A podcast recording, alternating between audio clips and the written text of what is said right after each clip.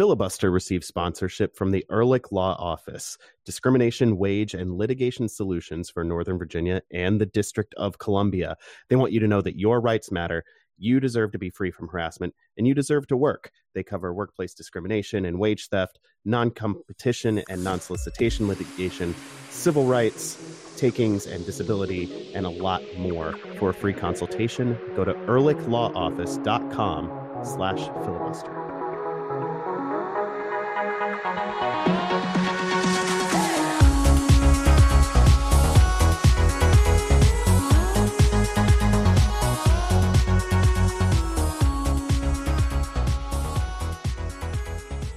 So I I guess I'm one of the lucky ones in that I was unable to actually watch this game live in its entirety.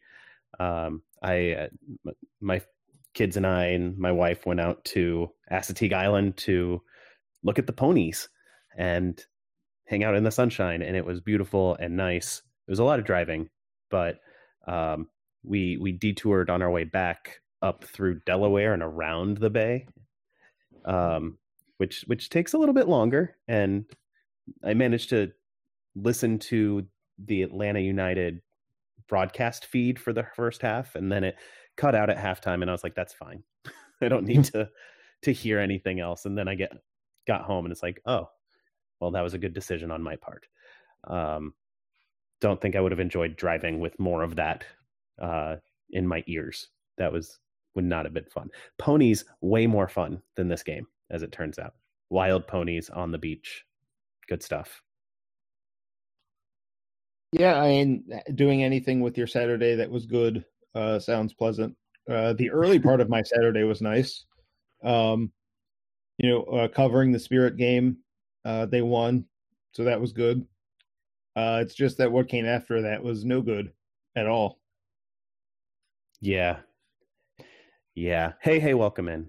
This is Filibuster, the Black and Red United and Self Care podcast. I'm Adam Taylor, joined by Jason Anderson. Ben Bromley was so mad at that game, he went to the mountains with his family on a uh, pre-planned trip.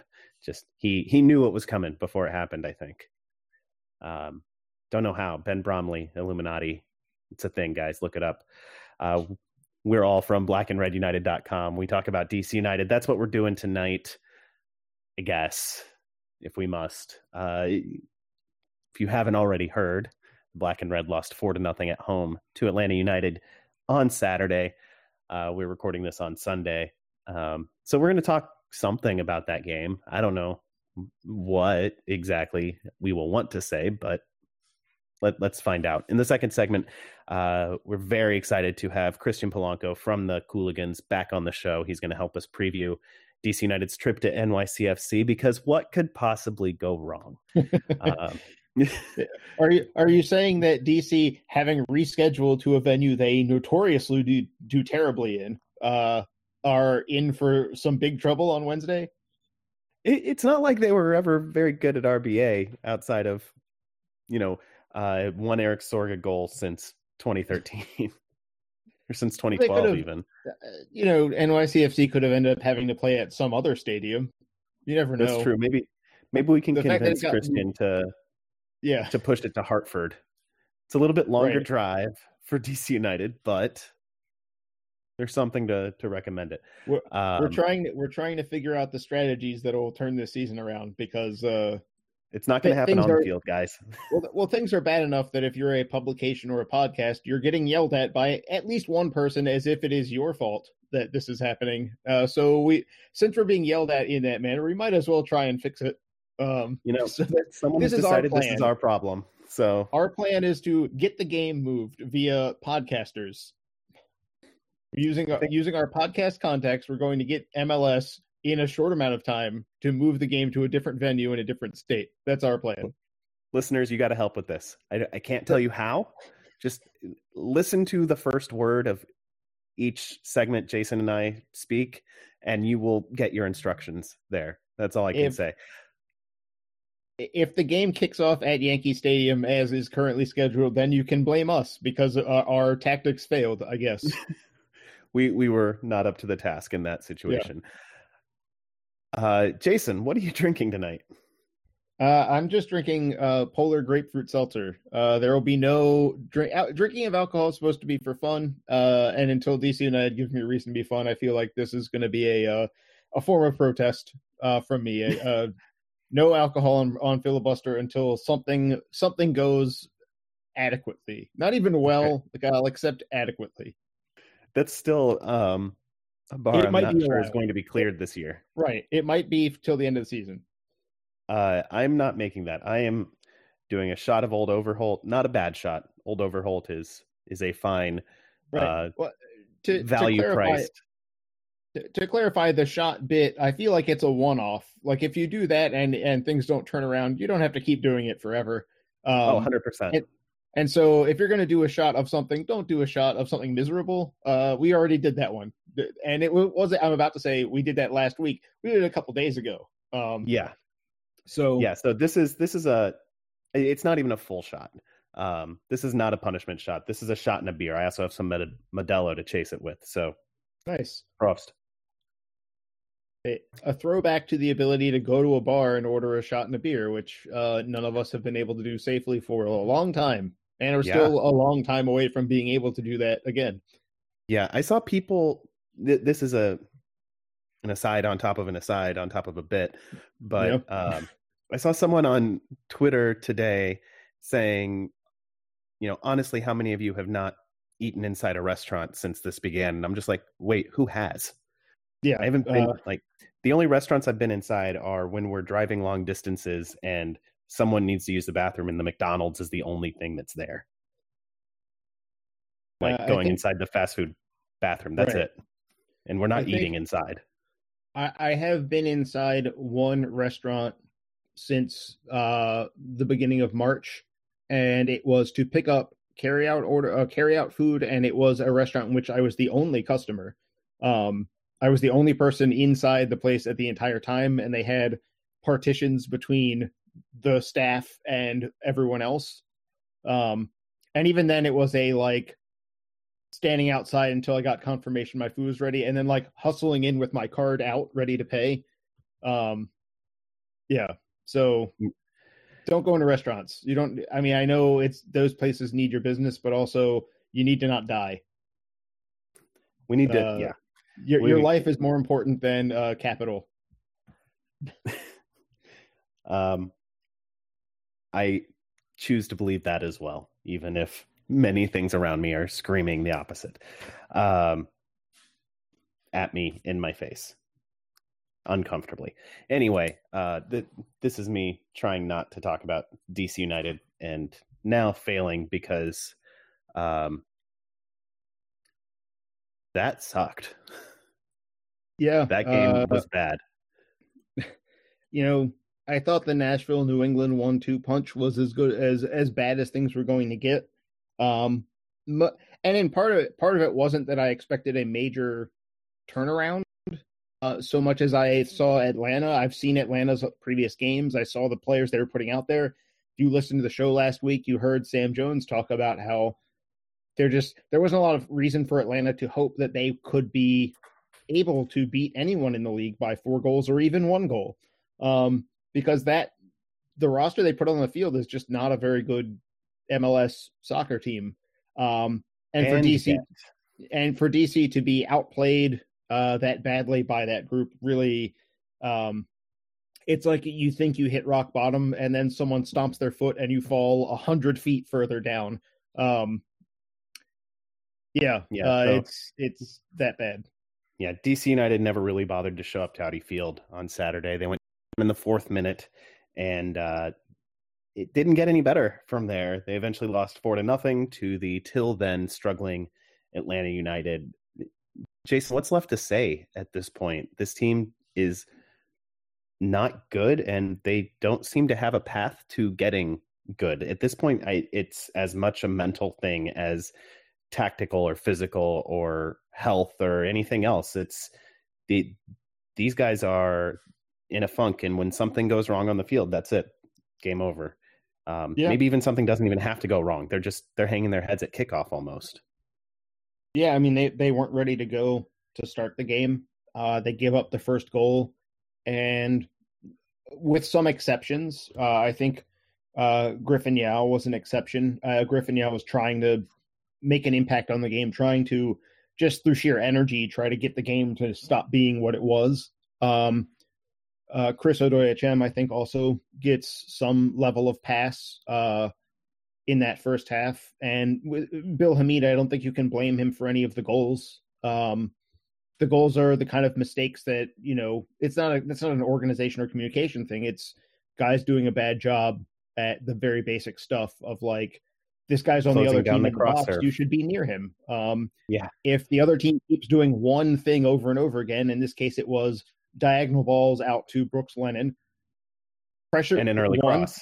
get some pressure to the ball and uh, that that goes out to him, and to be prepared for him to be the target of those passes. And no one was reacting to any of that. Um, and so Brooks Lennon gets a goal and two assists. Um, his goal uh, set up uh, fairly brilliantly by Joseph Mora, um, who turned yeah. a, a, ball that was going to go out of bounds uh, into a inexplicably gentle header into Brooks Lennon's path. Um, yeah, uh, it's just uh, everything that this team can figure out how to get wrong right now seems to be something they get wrong. Um, it's another game where they didn't produce a single shot on goal.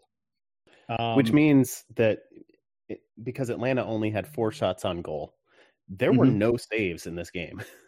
That's right. Guzan didn't have to make one, and Bill Hamid uh, wasn't able to to stop any of the the shots that he faced, the, and the he didn't have a chance you know, on some of them. Yeah, and the thing is, it could have been worse um, because Atlanta yeah. wasted three free headers. Um, yeah, Miles Robinson two, had a couple, and Adam Jahn had yeah. one. Adam Jahn had two or three. Um, okay. Adam Jahn scored the one goal eventually, but like he he should have done much better in this game than he actually did. Um, so yeah, the, that means that the center backs aren't doing the thing that is their bedrock, which is defending balls in the air. Um, it, it's just it's all over. It's a systematic failure uh, or systemic failure across the board. The team doesn't create chances. They don't get pressure to the ball quickly. They don't possess with intent they don't defend well collectively or individually. Um, yeah, the this is this is. I felt like the Nashville New England game coming on the heels of Steve Goff's report that the coaching, or at least that Ben Olsen was in uh, on the supposed hot seat. Um, this is a game that you can't. This one by itself would have been enough to push most organizations in that direction anyway. Um, and for it to come after all of that uh, it's hard to see anything other than major changes at DC United, whether that's coaching, whether that's in the GM spot, whether that's players. It's probably all of the above this winter at at the latest, but it it feels like it might be sooner than that. Yeah, I would not be surprised if there's an acting coach. Um, if not for the NYC FC game, then for by the weekend. Um, I don't know what would be stopping that decision at this point. Like mm-hmm. if if his seat had any temperature at all, um, seeing this game and the the trend the team has been on this year, it's it's kind of clear what what has to happen, and it's it's changes everywhere. Um, I've I've said on this show many times that if you are in a position to make that call and you are basing your decision on the next game, then mm-hmm. you just you need to make the decision now and you know what that decision is if the next game the next one random event is enough to change to make up your mind one way or the other then you've already lost confidence and you should make right. the change. You should make that call. And uh, at this point i don't I, I, I don't know how you can have confidence in the direction of the team or any of the decision making around it. I know it's been a hard year. I think that there's an argument to be made that DC United had, because of all the changes they were incorporating, was a little bit harder hit by the the pandemic and the inability to train and get a rhythm going than some teams. I think there's an argument to be made that the injuries they've suffered since the the return to play have been um, a, a huge factor. I think the just the malaise and the lack of energy and even effort in some cases mm-hmm. in this game and just the general direction, it you gotta you gotta pull the trigger on this, I yeah. think, and you, you gotta you gotta say, Ben, you're a club legend. We love you, but it's time to make a change. And I think Ben Olsen would understand that. He said several times, like, this is not a an industry where you leave a job uh, in the best of circumstances. Right. Like nine times out of ten, when you leave a job, it's going to be because you were fired, and he knows that. And right. he's he's a an introspective, self aware dude, and I think he is probably expecting this to come. And if it doesn't, he's going to keep trying his hardest and and fighting and trying to to help this club. But I think the change has to come, and it it, it probably shouldn't just be Ben. I think Dave Kasper has uh, a lot to answer for this year as well. I mean, you come mm. into this year with a short sighted, short staffed roster, basically. And, you know, there's you know, plenty other things you can talk about. Um, but at, at this point, I, I think a wholesale revisioning of the soccer side is probably called for. And and the thing is, not just from a decision making standpoint, but like coaching changes are, in my mind, generally overrated uh, in MLS. Um, I think a lot of times it is a lot less, um, and it's it's become this is becoming less true over time because teams are bringing in uh, coaches that have bigger international experience and and have um, a more well uh, versed plan on what they're trying to do. Um, you know the difference between a Tata Martino Atlanta, for example, when you watch them play and you see the variety of rehearsed movements that they have going forward, where the other team is still, um, whether it was you know when they came to play at DC or or other games, um, you watch them play and you see a the level of teaching that these players have gotten is higher and those coaching changes will make a big difference. Um, but when the plan is a little less structured, uh, and I feel like DC United's attack over the years has always been less about a structure and more about allowing star players to have that freedom to do their thing, um, which has always been what Ben says uh, is is his way of you know he wants guys that make plays in his way of putting it. Um, he would say you know guys guys will make the plays. Um, but yeah, at a certain point, um, when the players are not responding anymore on the emotional level, um, when they're making the same mistakes for this amount of time, it means they're checked out. Um, and seeing the same face over and over again, regardless of how much they get along with the coach or anything like that, if you're checked out, you're checked out. And there's not really a whole lot of things that can fix that problem. Um, that's one of those problems that can't be solved with more time or different acquisitions. You you can't re- you can replace the entire roster in MLS, but most likely you're not going to. Um, we don't see a lot of teams say, "Let's just replace everybody on the roster side." That that's not a thing.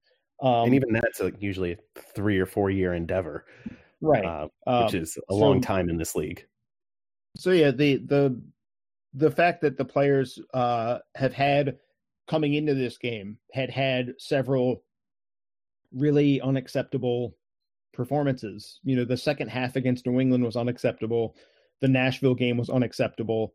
Um, there were a few others before this that were pretty close, unacceptable. Um, the fact that those aren't those results and the week of training that comes out after the getting called out publicly, if that stuff stops hitting and just you just don't have a response at that point, you're just like, oh, fine, I'll be here tomorrow. Um, then you're not to get better uh, under the current leadership. Um, and that's that's not just a soccer thing; that's anywhere. Um, and that's what appears to be happening because it doesn't. You, you don't see, other than a handful of players, you don't see the level of engagement you need uh, to compete in MLS because it is still a league where the very best team isn't all that much better than the very worst team. Like the the margins in MLS are still as narrow as ever. Um, or not as ever because it used to be even smaller, but right. you know, money has come in the league and, and spaced it out a little bit. But it's not nearly what we think it is. This is not uh, a team that is uh, potentially going bankrupt coming up against Man City with uh, a bunch of guys that are League One level players. This is not that gap. Um, this is a much narrower thing. And so you shouldn't get blown out like this. And you especially shouldn't get blown out against the ghost of Atlanta United because I got to tell you, that group was not a very good group. Uh, Atlanta's yeah, lineup. Adam Jahn is not, not a, a, guy who should be terrorizing no, your back line. This is not a, a team full of raw talent that ripped DC to shreds, um, or a group of raw talent that hasn't been able to piece it together and suddenly figured it out on, and it just happens to be the night you were playing them.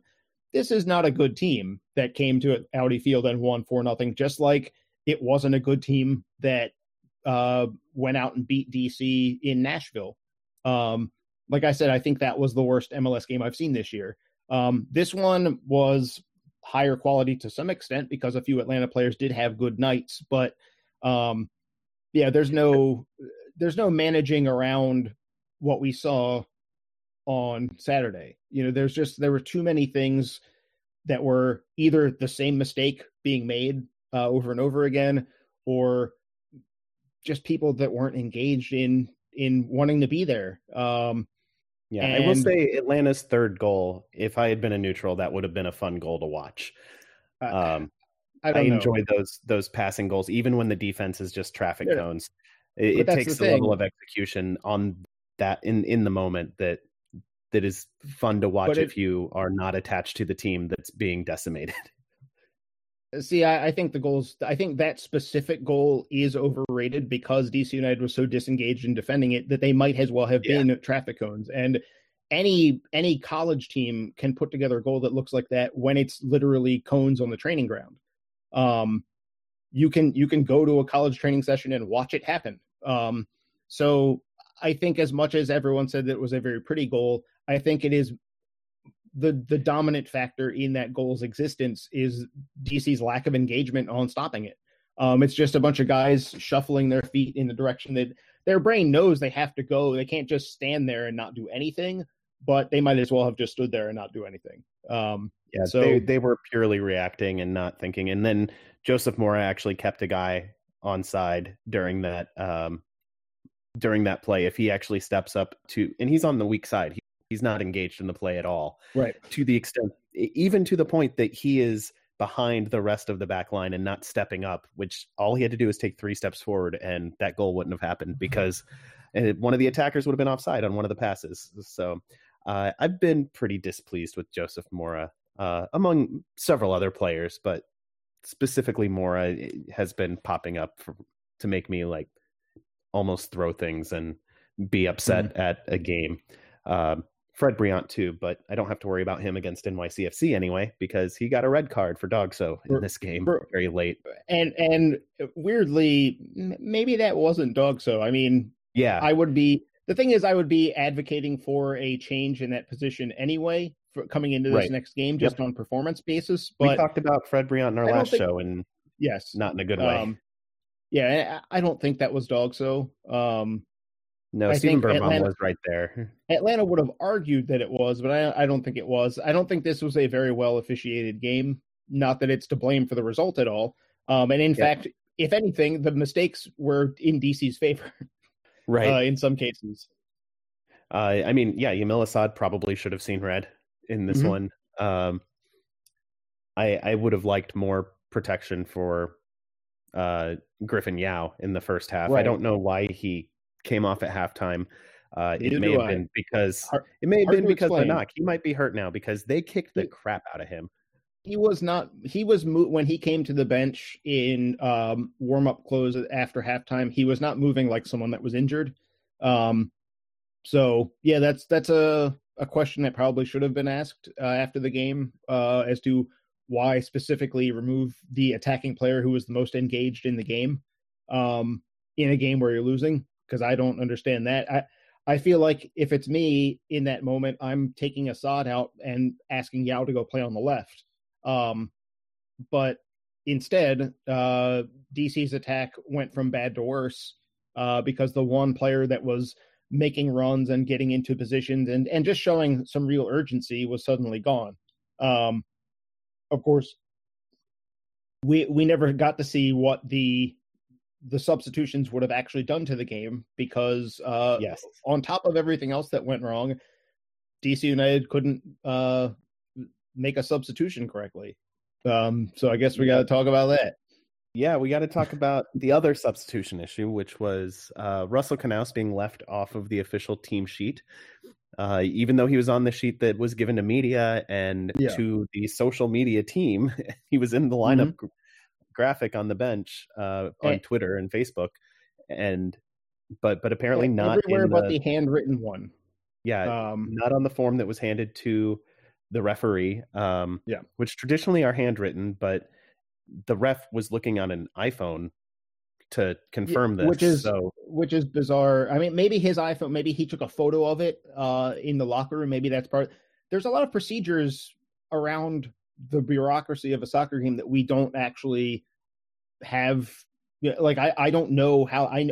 I know that information has to be given to the referees, but I don't know what the actual momentary pro- like if you told J- me jason you have to go downstairs and be in charge of this for the game i would probably do some things in a way the referees are like oh you don't do it like that you do it like this um right, I wouldn't be surprised if they got rid of the handwritten thing because of the the pandemic, and it's it's, now to reduce contact um, yeah exactly, and it's now even though they're in contact with each other on the field so- or yeah that yeah I, I, I can tell you this. Um, normally, in a normal season, we in the press box there is a stack of copy photocopies of the handwritten team sheet. You can go get that if you want. Um, but then over time, it it those disappear and it becomes the Opta list. You know, Opta and the Opta list for this game had Canouse on it. That's why when you went to the league site, um, he was listed on the subs there because they get that information from Opta. Um, but right now in 2020, uh, we only have the uh, the the team emails you the Opta team sheet um, that comes with the starters, a picture of Opta's guess at the formations, um, and the substitutes. So what we were what we were given in the press box, I saw some people saying that media was not given this, and that's false. Um, media was given a list that had Russell Canouse' name on it, um, but uh, I, you know, the referees get a different thing, and whether uh, I don't know how they keep track of that on the sideline. It obviously this is another refereeing issue too. Like it's DC United's mistake first, obviously, but the referees did allow this substitution to happen, um, which uh, is why it became such an obvious farce. If the referees are doing their are on top of their business, the fourth official would have said, "You can't bring this guy into the game; he's not on the list." Um, but they allowed, Right. and and this wasn't a sub that happened fast either.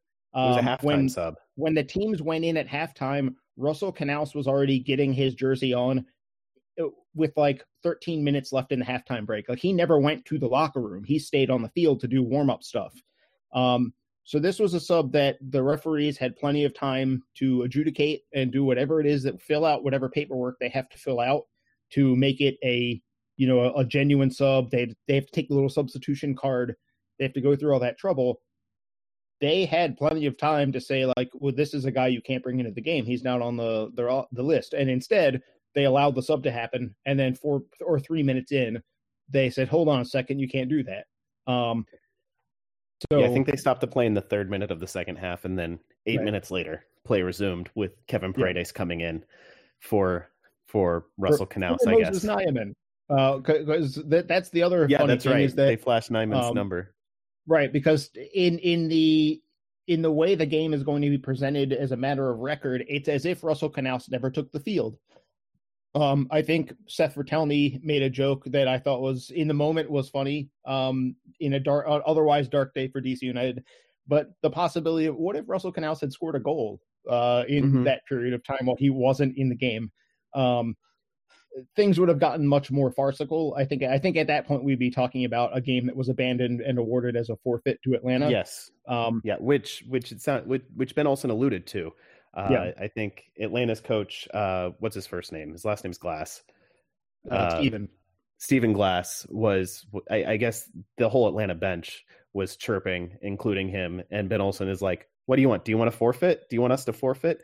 Then stop talking. If you don't want to stop the game now, stop talking, okay? Because nothing's going to happen." Um, I think they were trying to say that DC United shouldn't get to replace Russell Canouse. Um, right. They should have wanted to play, a man down. him. Right. Right. Which they got to by the end. And you know, honestly, a, a, forfeit would have been a better result for DC United. It's awarded as three nothing instead of four yeah. nothing. So maybe maybe the forfeit should have been pursued. Uh, it something like this has happened once before, where a team fielded an an ineligible player, a player who wasn't on the team sheet. The Vancouver Whitecaps, I think, did it a couple years ago uh, or a few years ago, and uh, they were not forced to take a forfeit because I think they too lost that game. Right. Um, but they were fined a hundred thousand dollars by the league. So if something like that is forthcoming, um, right. just on the back end, uh, don't don't be surprised because that's that's the precedent. Uh, and it sounds like this was just a clerical error uh, on DC right. United's this part. Is, it, this is it paperwork, not soccer.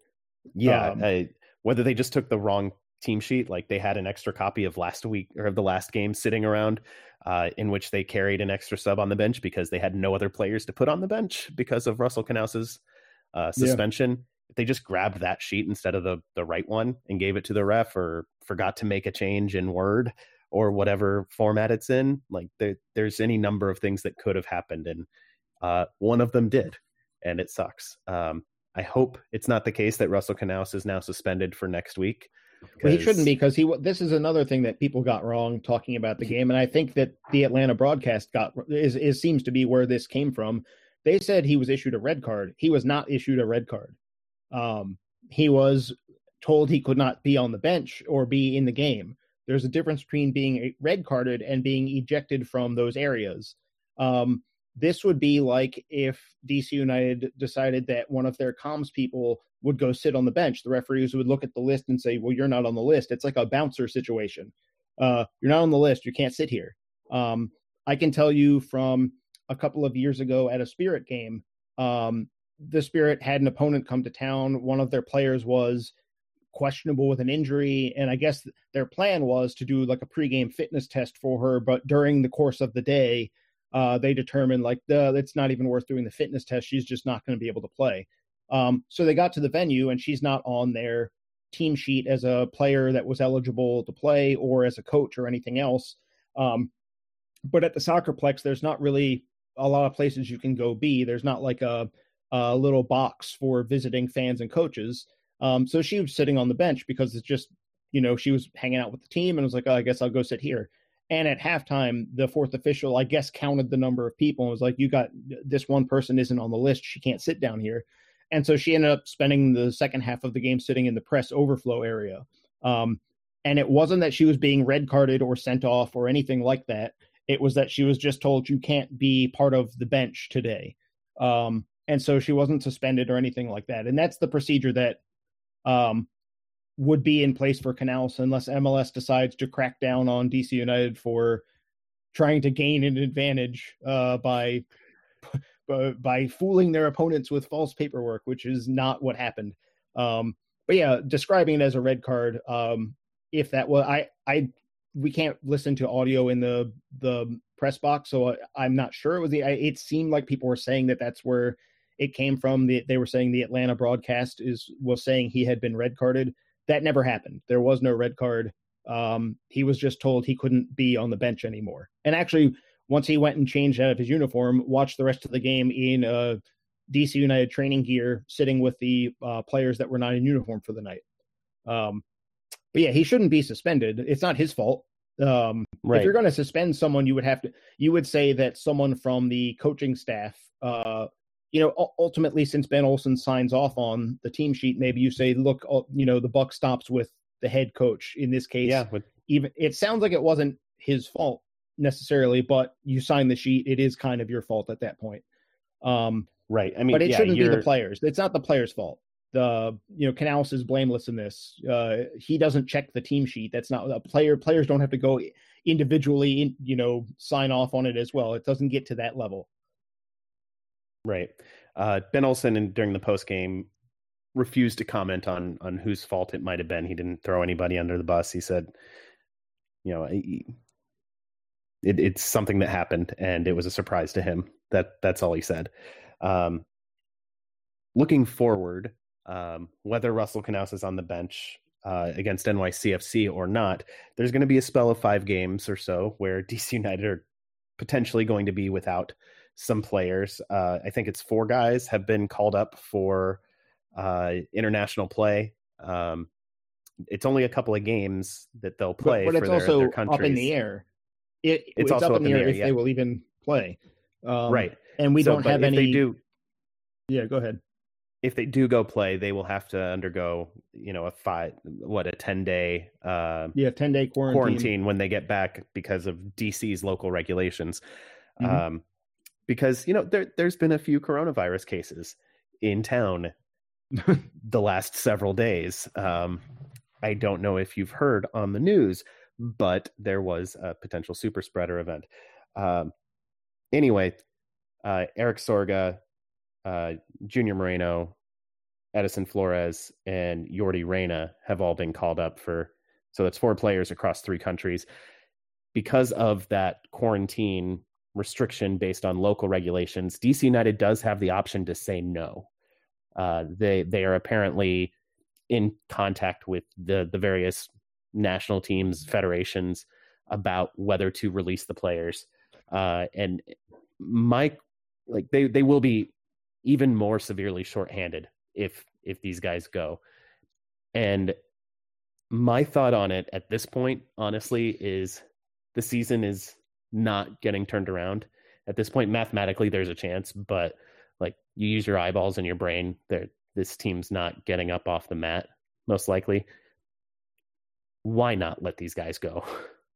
Uh, oh, well, my answer on that would be that it is more safe for them to stay here. Like from a, a personal safety pers- perspective, uh, it is not worth traveling to countries that are having as much or even somehow worse trouble with coronavirus.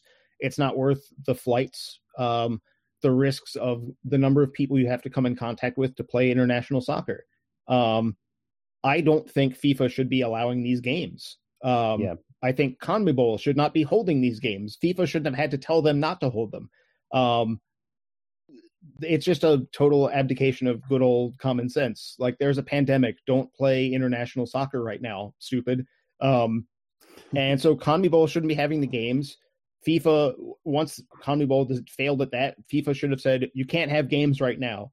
I know your qualification system requires everyone to play everyone and it takes forever, but you're going to have to find a way to pack them in later. We can't, you can't have games right now. Uh, FIFA failed at that, which, you know, FIFA always is going to fail you. So there's that. Yeah. Um, but at this point, um, that becomes a matter for MLS as a league and the clubs individually. And between the, you know, it, it sounds like MLS's solution is like, ah, we're going to let you guys handle this, which is uh, an abdication um, on their yep. part. And so now these individual clubs and their players are having to make a decision that is potentially a very high consequence because for some of these players, like Edison Flores with Peru is well established. Um, but Yordy Reyna missed the World Cup last year. He was one of the last guys out. Um, so if he's getting called back in, this is his chance to really reestablish himself and maybe stay a part of the group for their next major tournament um, which can have a big impact on his career. It's a huge goal in a player's life. It also could have financial repercussions um, down the road for him and for DC United. If he plays well for Peru, he might end up being transferred to a club that pays him more, etc. These are very big deals. And conversely, as we know from the U.S. national team, um, with guys like Timothy Chandler, for example, if you say you'd rather not come in, the fans turn on you forever. Um, the coach might turn on you for the rest of his time coaching the team, etc. Um, so it's a very fraught thing for these guys, um, putting aside how much they want to do so or not. Um, right. I, I did hear some. I did hear at least some speculation that several players in MLS don't want to go, don't want to answer these call ups. They don't want to go, but they also aren't comfortable telling their national teams, "I don't want to go right now." and the team can basically be the bad cop in that situation. The the club can say we're not letting our player go. We're allowed to to say no to this call up, and we're going to because we need them here, um, which you know hurts the club's relationship with that national team potentially, but it does save the player sure. the the trouble and the exposure from but, that. But um, that's all speculation. We don't actually yeah, know. There are no players. Yeah, um, that's this is another aspect of it that makes it fraught. Is that um, once we get into CONMEBOL, Bowl, what we get into is a situation where what constitutes reporting is oftentimes rumor um, because the the journalistic standards around soccer in CONMEBOL uh, involve a lot of people who are just pure rumor reporters. Um, they do not know what's going on necessarily, and it's hard to tell when they have something that's solid and when they're just making something up. Um, and it's not just there. I, I, you know, anyone that's had to report on a transfer rumor involving Italy knows that yeah. um, yep. there is no one you can believe until the transfer is done. Um, but yeah, uh, it is. It's a really messy situation in which there's a lot of people trying to break news, but there's not a lot of news right now. Um, so I don't know whether any or all of DC's players want to uh, report. Um, I don't know if DC wants to allow them to report. Um, it's not a good I, I like I said I don't think it's a good idea for any of them to do so from a safety perspective. Uh, but they're grown men and they can make that choice for themselves, uh, I suppose. Um, but you know, I, I think one other reason DC United might want to not allow them to travel is just the sheer wear and tear that's coming up. Um, yeah. Losing those four players uh, with what is now five games. And this is this Atlanta game was the first of a five game and 18 day stretch. Um, losing those players means that more guys are going to get more wear and tear in a season that has already been full of overuse and injury. Um, so that's another reason for DC United to say like we we can't let you go because we've got guys that are on the verge of picking up this injury or that injury. Um, but yeah, it's it's a really bad situation for everyone because the players may want to go. Uh, it may be, or maybe they, they don't necessarily want to go, but maybe they feel obliged to go. Um, it's it's a mess. It's a mess that a lot of people that are in charge of soccer organizations had a chance to do something about, and they all decided, uh, let's uh, we can do this, right? This is fine. Uh, this is a normal year, 2020. Nothing nothing abnormal is happening. So let's just somehow six months into this thing, we're still making that same choice. Yeah. Um. um yeah. It, and... it. But your point of letting the guys go because at least you know what is there to gain by staying here. Um. There is that on the soccer side. What is there to actually gain other than you could say with Reyna, it's familiarity with his teammates because he just got here. Um, but for the rest of the guys, realistically, there's not a lot to be gained from playing these games and enduring a few more losses and and a lot of feeling bad about your soccer team. Um, so there is that. There is some positive there for those guys if they do travel, and it's just getting a mental break from the day to day of DC United right now, which I feel like we could all use a mental break from the day to day of DC United right now. Um, but yeah, it, it's a mess. It's a mess that um, shouldn't have been allowed to to happen uh, by CONMEBOL and by FIFA and, and, by UEFA as well, since Sorga, we're talking about him going. Um, but as we've learned, FIFA and the national or the federations at the continental level, these are not good are organizations. Bad. Yeah, They're they bad. are corrupt and bad, and they are going to do the thing that you don't want them to do at every turn. And so they have done it again. Um, they are they are in the scorpion and the frog. They are the scorpion. Um, if you we are all the think, frog. Yeah, and and there, but also they're a scorpion that can swim and sting you anyway. Even if you're like, no, I'm not helping you this time. They'll say, well, too bad, I'm getting in there to kill you. I'm like, come on, scorpion. But that's how it is. I think that's it for this segment. Uh, um, uh, hold on, I, I, think we have to talk about some lineup changes uh, before we move on. Okay, we were gonna right. get into that. Um, like I said earlier, um, if Brillant hadn't been red carded, I would have said you probably have to to remove him from the lineup for performance reasons right now, um, and bring in Donovan Pines. And it's not like Pines has had a good 2020 either, but you put him in there and you say, you know, just from an accountability perspective, if someone has this many bad games in a row, you've got to make a change at their position if you can. If you have literally no one else, then you say, well, this is all we can do. But DC has other guys that can play center back, so you got to put a center back in. Um, Birnbaum, I think if you if you look at um, and we were talking about this in the chat earlier this week. Um, American Soccer Analysis came up with a uh, stat they call goals plus. It's sort of a amalgamation of several different parts of the game to try and express in a number whether a player is playing well or not. And obviously, that's going to be a rough estimation, but it's still an interesting data point. And Steve Birnbaum is far and away DC's best player in that category. Um, you can go check it out. Go to American Soccer Analysis. The table is very intuitive and easy to figure out and filter just to DC if you want to look at the numbers.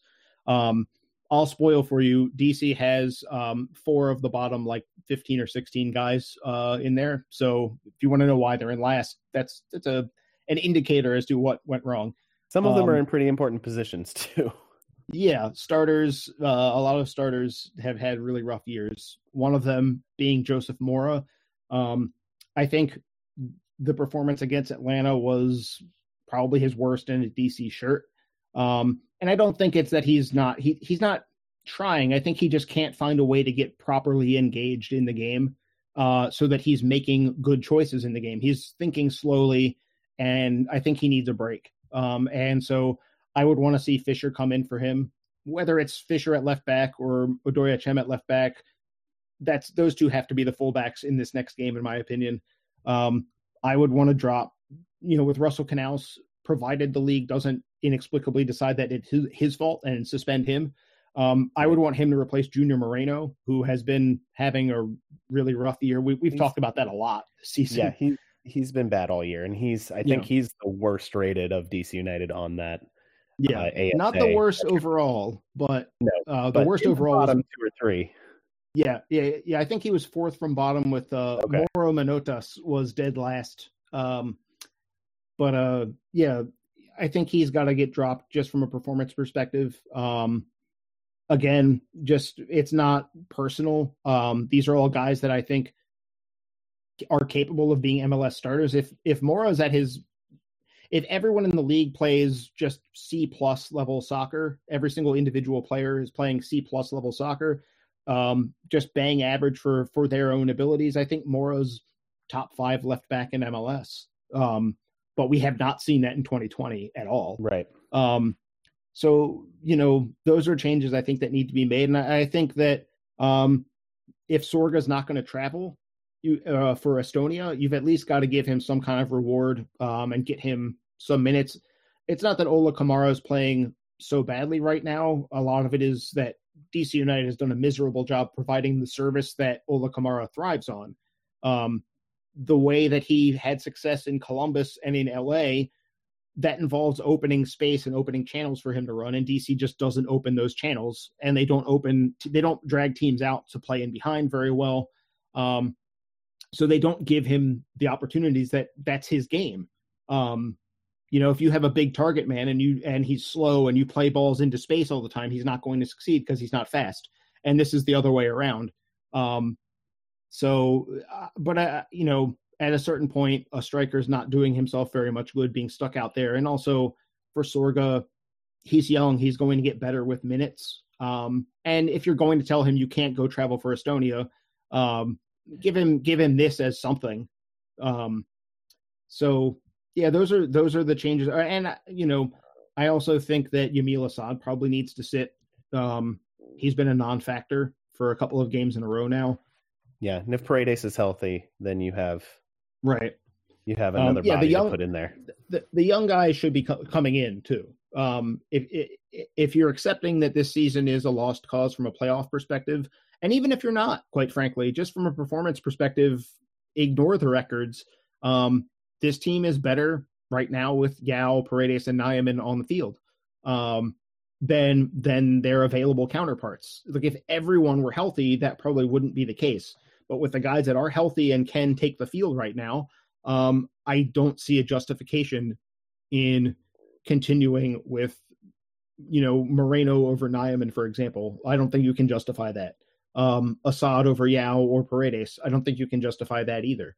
Um, and if the, if it happens to be that you say, okay, um, you know, Gressel and Paredes are the wingers, then I would say let's move Yow up front, play him as a forward, um, because these are the guys that are trying right now. Um, these are the guys yeah. that are still engaged in in the game. Um, they're still trying. Uh, they might make mistakes because they are young or because they aren't the actual most talented players on the roster. Um, but DC's problems are mental and emotional as much as they are technical and um, uh, tactical right now. Uh, at some point, you just need guys who are fully engaged and are still they still have something left to give. You know, the guys that are still that haven't had that like mental pause button hit. And I think a lot of DC's players they're on they're on pause right now. And so they go out there and they go through the motions, but that's all you're going to get out of them.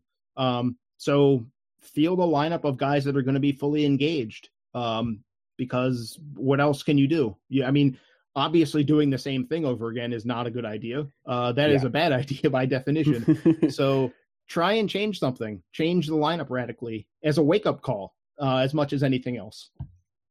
So I have been kicking around this very. I, I shared it in the Slack, so mm-hmm. Jason knows this.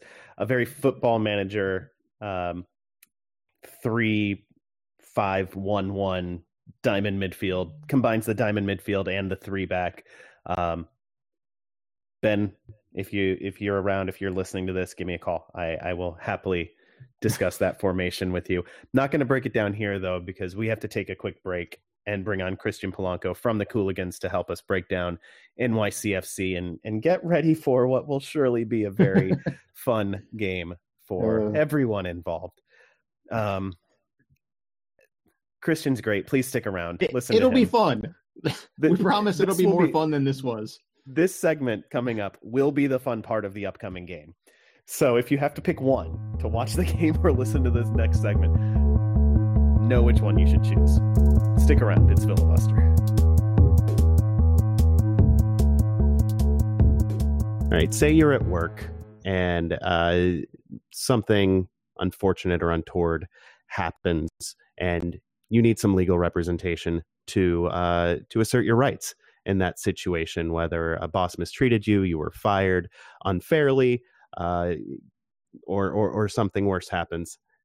Ben, in the District of Columbia and Northern Virginia, you know who to call, right?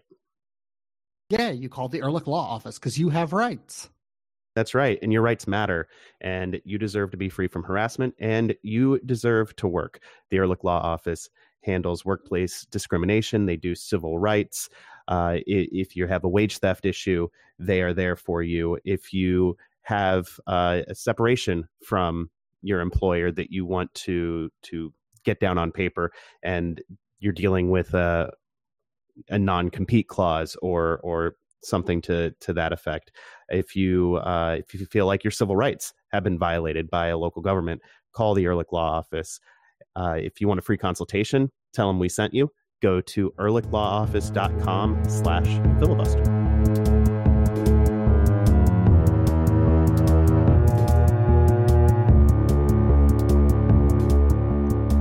Welcome back to Filibuster, the Black and Red United podcast. DC United will hop on a bus or a plane or something to the Bronx Wednesday for a return date with a now surging NYCFC. Since DC United managed to claim a point against them a month ago, despite not registering a single shot on goal, Ronny Deila's side have won four out of five, putting up 10 goals and allowing all of four. So, what I'm saying is, this is going to be really fun for a team in DC United's shape. uh, our guest tonight is a big NYCFC fan and one half of the gulliest pairing in world soccer. Christian Polanco of the Cooligans, welcome back to Filibuster. Uh, thanks for having me back. It's an absolute honor, and yeah, I'm I'm still I still have that PTSD from uh, all the shots uh, taken and no points. no, we didn't get the three points uh, at Audi Field.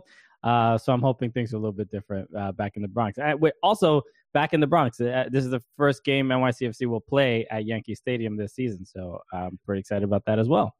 Yeah, I'm gonna have to ask you about that a little later, though. First, though, what are you drinking?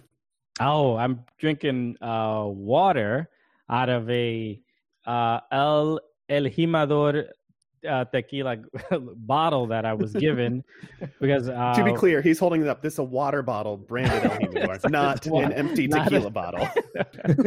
okay, you know I'm getting divorced, guys. Let's go. You're, no, you're ready to talk DC United. no, uh, yeah, I got this because I we also host uh, NYCFC at home, which is the show for NYCFC that we do, and it is sponsored. I don't mean to blast the sponsor all over your show, but now filibuster is sponsored by El Jimador Tequila. Oh, that's that's good news for us. Yeah. Uh, I, I'll I'll get you after the show. Let them know where to send the no, check. good folks I know. at El Jimador uh, will be supporting our luxury lifestyles now. No doubt. Gonna get you a light bulb, okay? At, at the very least, I'll have I'll have a lighting solution finally. We might even get you one of those halo lights, Jason. Oh, we're gonna yeah, we're gonna. Why step it up. why stop at one? All the halo lights for Jason. Yeah. Uh, Christian, I have a, I have a really basic question for you to start things off. There's this emotion that I, I've heard tell of, and I may have experienced it at some point in the past. What can you tell me about this thing called joy? Ooh, okay. Well, look, as also as an Everton fan, currently sitting in first place, it's uh it's a little unfamiliar, uh, but right now it's it's quite delicious. No, look, Are you I- just I- waiting for the other shoe to drop all the time? I wouldn't say, look, as an NYCFC fan, I wouldn't um, characterize it as joy necessarily. It is, I think this year, uh, NYCFC fans went into the season with uh, some skepticism, with, you know, uh, you know, it's difficult to f- forget how, uh, you know, th- how the playoffs ended for NYCFC last uh, season with a, uh, you know, a, a terrible penalty uh, by uh, Ronald uh, Matarrita uh, against Toronto or on Rich Laryea, and it just it was literally like at the end of the game, super frustrating. Um, and then a new coach, you know, when the last coach was saying he's like basically done with this, he's not getting the players he wants. Um, so we, we didn't end last season with any kind of joy. We didn't start the you know th- this season with any joy.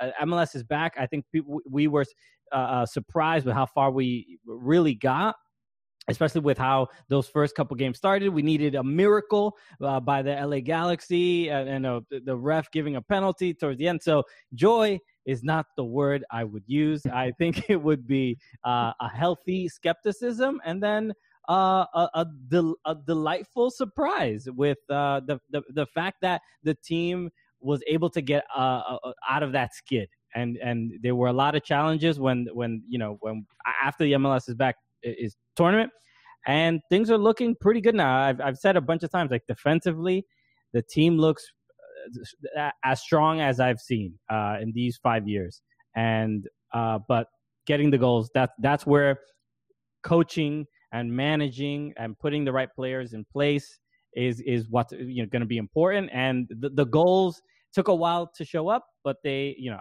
outside of that dc united game at audi field but so far they've been pretty good Uh, Christian, I guess looking over the lineups recently, and and even like just when I try and look outside of DC United Twitter just to get a break and see like, well, what is going on with teams that where things aren't going so badly. Um, I do see you this guys, recurring. you guys are entertaining I, uh, that last game was incredible uh, what, The- what's Russell that for some experience? what that whole russell unbelievable love it love it Yeah. Uh, this was even with our experience in having nightmare seasons. This was a new territory. sure Um, the writers have to keep raising the stakes, right? As time Sure. goes Yeah. on. Yeah, you don't want to repeat your old plot lines. Is that- Um, but uh, one thing that like a, a few weeks ago, I feel like is the first time I, I heard about it, but I saw someone saying that Alex Ring was playing wide left, and I was like, well, that doesn't make any sense. Like maybe this person is just mistaken. But then I went and watched the game a couple days later, and I was like, wow, that really is Alex Ring. And yeah then yeah it since then I've checked in on the the lineups and I've I've looked over the chalkboards. I've watched a couple of the games, and it it keeps happening. Uh, but- it's not a mistake. also- it's not an oversight Yeah. anymore. Yeah. but it, like you know, like we're talking about, this is a team that's now uh, got like six wins out of their last nine games. Uh, so something's going right. Is this how is this working? Because it doesn't make any sense on paper. Uh, yeah, it, it's. Um, I, I think even even though it has been working, I would say generally uh, most NYCFC fans were like, "Please stop doing this." you know, there's no way I'm this glad it gamble worked. can, can keep working. Uh, I believe Alex Ring is uh, in second in uh, you know leading goal scorers uh, for for the team, which is he's he's a six, bro. What are you doing? like he's so far. Why is he so far up front? But look, I think the the you know Maxi Morales not being at hundred percent fitness. I think Mitrita not kind of uh, not that's his position and not delivering when uh, he he probably should. The guy he's a designated player. He should be getting uh, uh more opportunities, uh, more goals. Should be finishing. And I think uh, Ronny Deila was just like maybe a little frustrated and wanted to try something different. There was after the loss to the Red Bulls early in in the return uh, I know Alex Ring was one of the, you know, he's the captain of the team. He was like one of the leaders saying like, we are basically we're better than this, and it doesn't matter who the coach is. We need to take responsibility uh, for ourselves. And ever since that conversation happened, they've been uh, a lot more. They've shown a lot more confidence and a lot more, uh, you know, uh, personal responsibility, uh, and they've just they've just been better. I don't know why they keep doing this, but the interesting thing is uh, NYCFC has been uh, devastated with you know uh, injury to their their striker uh, Héber, and then Maxi Moralez uh, took a, a, a, knock or he I mean he took a kick to the back of the knee when he played mm against uh, I believe it was Cincinnati if I'm not mistaken, and they so now they uh, for the last game against Miami they put uh, Mitrita in the ten and um, Ring is still uh, he's still having fun up there. Uh, but they, but look, I think the reason they can do that is because James Sands has been playing so uh, uh incredibly well. So James Sands, the homegrown player, he's he's basically taken the responsibility of like if anybody makes any mistakes, I will clean it up uh, in in the back, and you know as, as the as the six or re- really the eight to some degree. Um, and and honestly, without James Sands, uh, I don't think NYCFC is, is is as successful as they currently are. So uh, this game you mentioned has been moved, I guess, back to Yankee Stadium. Yeah. NYCFC have been playing their home games at Red Bull Arena since the restart. I guess now uh, they're they're going to play the rest of their home games going forward uh, at their actual home, Yankee Stadium. Uh, what are your thoughts on that? I, I, mean, it's not like fans are going to be able to go out to the game, but but does it have some kind of emotional resonance for you? I think look for for the coach to finally get to play a home game in the, their their home stadium. Uh, I, look, playing the games at Red Bull Arena, which is like I think seven MLS teams are currently playing uh, their games at, at Red Bull Arena. was uh look if, uh, every other team is probably not as big a deal but for for NYCFC it's it's embarrassing. That's really the, the the the biggest challenge and the biggest hurdle for fans to like get over. It's just like why are why do we have to do this? But given the how crazy this year has been, I think it was a little bit easier to accept. Um, so uh, look, look. The, I mean, obviously, the, the the shape of the field, right? The size of the field is going to be the. I, honestly, I think it's going to be challenging at first because NYCFC, uh, you know, they had last year they were so dominant at, at home, but they also have not played uh, on a, on a field this size, and I I don't know how much they've really even trained on a field this size because in there has in anyone told Ronny Deila about this yet? Does he know? okay, he's gonna, you know, there's gonna be a pitcher's mound. There's gonna be a dugout. Like he, he's gonna have to adjust quickly. Um, no, I, I think the I'm a little concerned because the, you know, it, it's weird because the, the uh, NYCFC would have um, struggles on the road, and they would say like, oh, they're not used to the size of the pitch. But then this season, they've looked incredible, right? And they're they're playing on a quote unquote proper pitch, even though the Yankee Stadium pitch is the, the the most the smallest allowed size. So tell FIFA, okay? Don't talk to me about it. Um, so it's it's um I, am curious to see how they're gonna play on it because I, I know they they probably don't have too much time to train uh, on uh, on the smaller pitch. But I think it's going to be a little bit of a period of, of, adjustment. All I'll say is I'm glad it's DC United we're playing at home first. that's, with all due respect, gentlemen. No, that's that's completely fair. Hey, hey um, embarrassing. Can you lose that homecoming? Oh no, to DC please. United in 2020. I use the word "when" very loosely. well, I, speaking of this, because this is something that was on my mind looking through some of the lineups recently, it looks like Deila has tried to sort of manage the minutes by making subs within the game. You know, Matarrita comes out, it seems like the 70th minute or so most games, just to keep him fresh. Um, this game, obviously, you're playing the team that's the very last place. It's midweek, so both teams have coming off of a game. They have a game on the weekend. Um, if there was a time to ever rotate your lineup, it might be for NYCFC. It might be Wednesday. Um, if if that's the case, if Ronny Deila decides, yes, I got to rotate, who would you want to see getting getting some minutes, uh, getting their chance to prove themselves? Um, it would have to be uh, Joe Scally, who is the another homegrown, who's already um, signed with uh, Borussia Mönchengladbach, so he's going to be going there next season uh, or at the end of this season for the uh, end of the MLS season. Um, he's probably someone. He came in in. Uh, he had a couple minutes in the last game. The last game against Miami was. Uh, you know, there were no goals in the second half, and there were five in the first, and it, it became this incredible defensive uh, battle, and, and, and just who who had the energy to like finish out the mm-hmm. game. So he, he would probably be uh, someone I'm really looking forward to getting more opportunities, and it doesn't hurt uh, for you know Borussia Mönchengladbach to just see their player play and play well and things like that. So uh, it it just sucks because it, it would be a lot easier if there were if Maxi Moralez wasn't injured, if Héber wasn't injured, uh, um, you know. So and even Ring got got a he took a knock in, in like two games prior. Uh, so I, I, don't know. I think that this has been another issue with Ronny Deila is that he has also not rotated much. He mm-hmm. keeps the guys in there you know, we have five subs and, you know, he's not making the first change to like the 80th minute. He's done that a couple times. So I think he'll, he'll, to be honest, I think he will try to keep the players on there for as long as, as possible. But I, I like, look, the, the, the up front, Mitrita, uh, Ismael Tajouri Shradi, uh, Shradi especially has not really uh, gotten too many starts, and it's kind of probably been for this reason, this compacted schedule. So I think he's probably going to be someone that's going to probably either get the start or um, uh, or come in a little bit earlier than usual. So one guy DC United has coming back from injury is Kevin Paredes. Yeah, uh, who, who, who like you uh, is Dominican in his lineage. Yeah. If he scores, if he gets his first MLS goal at Yankee Stadium, will you cheer?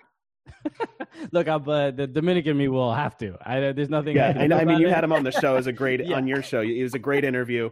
Um, I, yeah, I just got to know if you will cheer that. I will. Yes, I will. I'll, I'll be honest. There's there's there's too few uh, Dominicans succeeding in Major League Soccer or whoever succeeded in, uh, in, in, Major League Soccer for me to not celebrate that moment. I mean, I, I did joke. I think I joked with him. It might have not been on the air, but I was just like, yo, can't wait to, for you to score your first goal.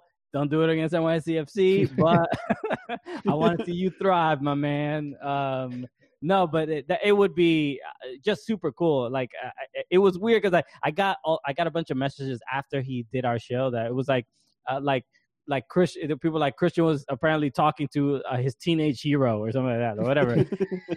but it was just so I was like so, geeking out so much just because it's just uh, it, look I'm I have I, I do a, I started doing a soccer. I'm Dominican doing a soccer podcast, then doing a, a, a, soccer television show. Like it shouldn't even be real that I'm doing this, right? that, that we I, like my family is so detached from soccer, they don't even know what it really like.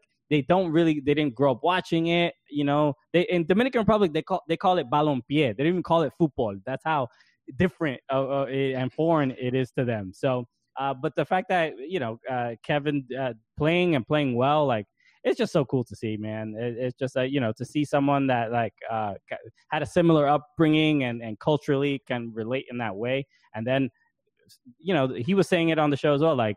My family doesn't get what I, you know, they don't really get soccer. They just know I'm making money. So that's that's amazing. uh, just in general, you you you mentioned earlier that like the way fans for NYCFC got to know Ronny Deila's approach and everything. You get introduced with four losses to start the year, and people are not really. It, seemed to me back then that the response was like, "This sucks, man. Uh, this guy's no good." Um, really, really, like kind of a lot of uh, almost like almost like a DC United level of anger at at first.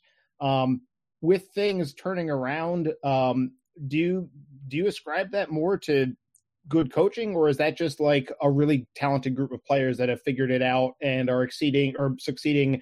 Maybe not in spite of him, but you know he's just sort of there. Is it yeah. one or, or is it sort of between the two? Yeah, I think it's a little bit of both. I, I mean, I, he's had his fair share of criticism that I think w- was deserved, especially early on in the season. Um, I think it took. Uh, this is my guess, and I don't know. Even though I, you know, I'm, I do a show for NYCFC and stuff, I don't know. I can only give my opinion, and I think the the the look, obviously, the the lockdown, the 2020 is like it's difficult to judge anybody super super harshly. I, you know, except Ben Olsen, who's been there for very very long. so I think I think it's fair there. Anyway, uh, even though that might seem hypocritical, but the uh, I, I think this, you know, him moving to a new country, also um, uh, the, the difference in coaches from Dome Torrent to even like from Patrick Vieira to Dome Torrent to to Ronny Deila, I think the the connection between like even say let's say the Spanish speaking players, Dome was able to really relate and connect, and and he he spoke multiple languages. He, he Dome Torrent also speaks Portuguese, you know, mm-hmm. so he was able to relate to to the Brazilian players uh, uh, as well.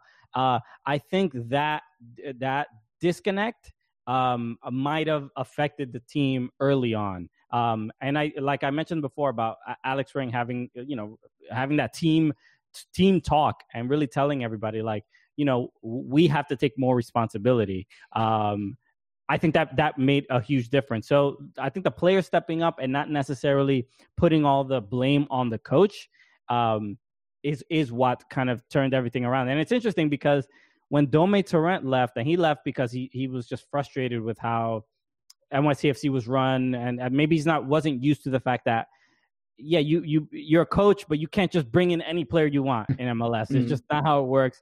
And he was he even, he even said when when it came to getting Héber, he he was like the eleventh choice in striker that he wanted, and it took him it took them like seven months to make that signing. He was just like really frustrated with the whole process. And even though Héber turned out to be a very good player and, and reliable, uh, he he did say that it uh, basically like it doesn't matter who the coach of NYCFC is, this team will do well. And which is a little flippant to say that because I wish it was that, that simple. Yeah. But I think they they there is a you know the the the group that was that played so well last year and, and you know made it to Concacaf Champions League was pretty much all there. Uh, so even bringing in a new coach, you can't make the the excuse like, oh, we got a, a couple new guys and they don't know what, what's going on. No, it's the same exact roster. They should have been a little bit more, uh, you know, prepared at the beginning of the season. But I think whatever changes were made, they they figured it out and they're on a pretty good uh, streak now. I don't know where they'll they'll end up, but they they seem uh, pretty reliable right now. You mentioned his name. Uh, he's over there in in Nice now. Do you think Patrick Vieira would accept a call from a DC number, just hypothetically? I mean, he doesn't. Not, not, necessarily job offer. Just answer the call. Answer the phone call. Sure. Um, he. I know he um is not. He's not super like adored in Nice. He doesn't have you know the the greatest of uh, of results. Look, he's a great coach. Uh, I'm sure. I don't. I feel like he's not interested in coming back to America, especially with. Uh, if you if you watch the you know the the the COVID uh, rates, uh, I, I don't think I don't think many people outside this country are super interested in coming to work here. Yeah, not not the best time to hire a new coach. yeah. Um, stadium, NYCFC always it, it's been you know in the background of your existence a permanent stadium that that has a a full sized pitch that you won't get mocked for uh, i've heard there's news coming uh, and curious your thoughts on, on on where that process is I mean, I'm I'm dreaming uh, like everybody else. I hope it happens. I I've whatever, been there. Whatever, whatever gods you pray to, gentlemen, please spare a prayer for for NYCFC fans. I I think uh, so. Yeah, I did see the the story in uh, I think it was the outfield, um, mm-hmm. and they um, there's a lot of public information about the the bid that they're going to make, and there's a you know the issue right now is like um, really getting community uh, support.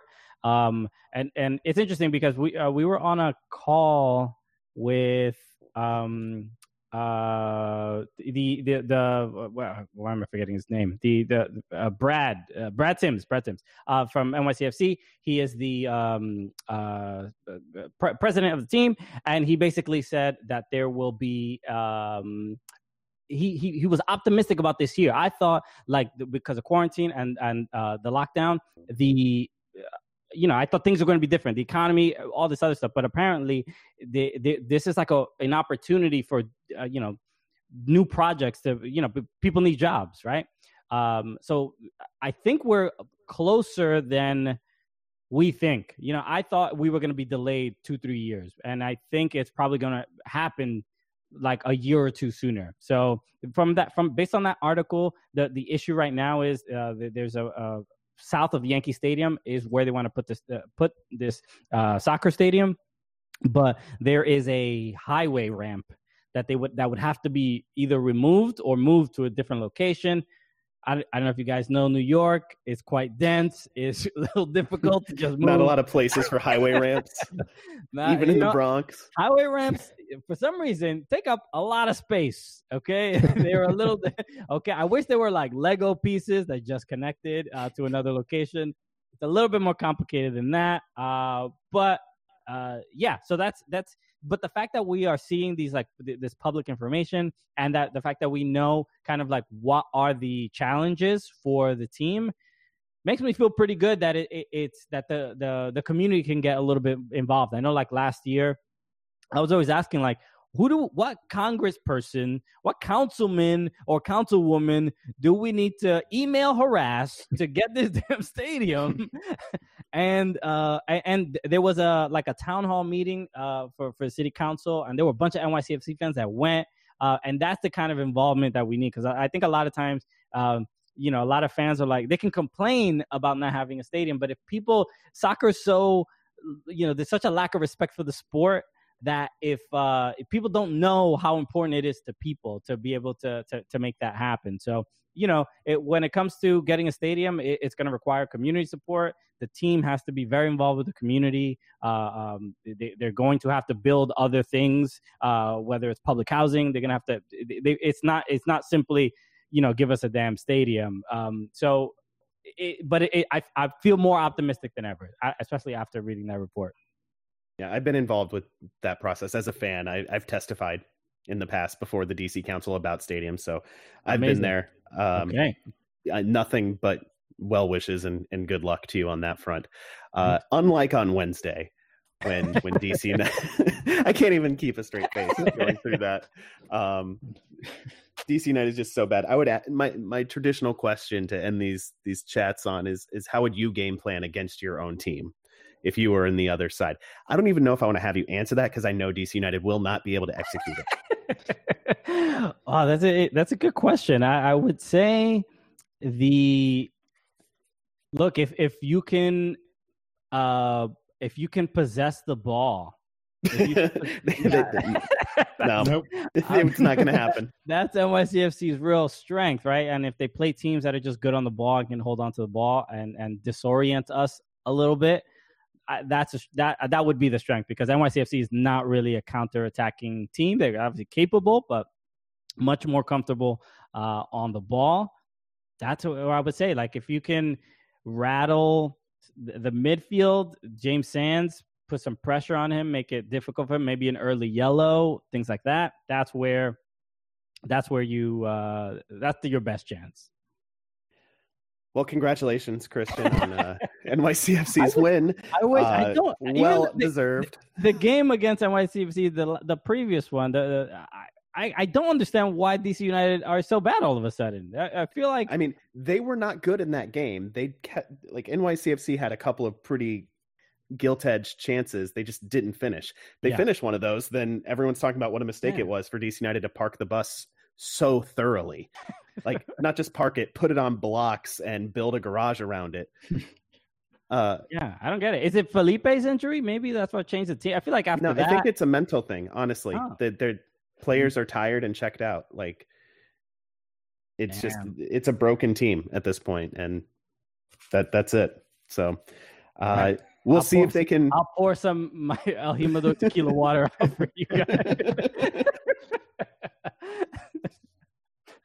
Christian, whoa, whoa, Mike got hot there for a second. Yeah. Uh, just in case some of our listeners are not following you or the Cooligans, where can they find you online? Oh yeah, uh, follow at Soccer Cooligans on on all social media. We yeah we do our show on on Fubo Sports Network. So if you have Fubo TV, you can watch it there every Tuesday and Thursday at 8 p.m. Or uh, yeah, FuboSportsNetwork.com, the YouTube channel. We do a bunch of stuff uh, on all social media. So uh, yeah, and uh, you can follow me at Chris Polanco on Twitter and Christian underscore Polanco on Instagram. So feel free to do that as well find us, of course, at Black and Red U, at Filibuster DCU on Twitter, blackandredunited.com. Uh, and if you want to support us financially, patreon.com slash filibuster is the place to do that. Send your emails to filibusterpodcast at gmail.com. Download, subscribe, rate, review wherever you get your podcast. Mostly, though, tell a friend about the show. When you want to commiserate uh, or, or, you know, pre-congratulate an opponent on a victory, uh, tell them about our show. That, that yeah. this is where you can do that. Uh, for for Jason and thanking Christian Polanco one more time, I'm Adam. We'll talk to you again real soon. Say goodbye, Jason. I'm looking forward to Wednesday's soccer game. Me too. Thanks, guys.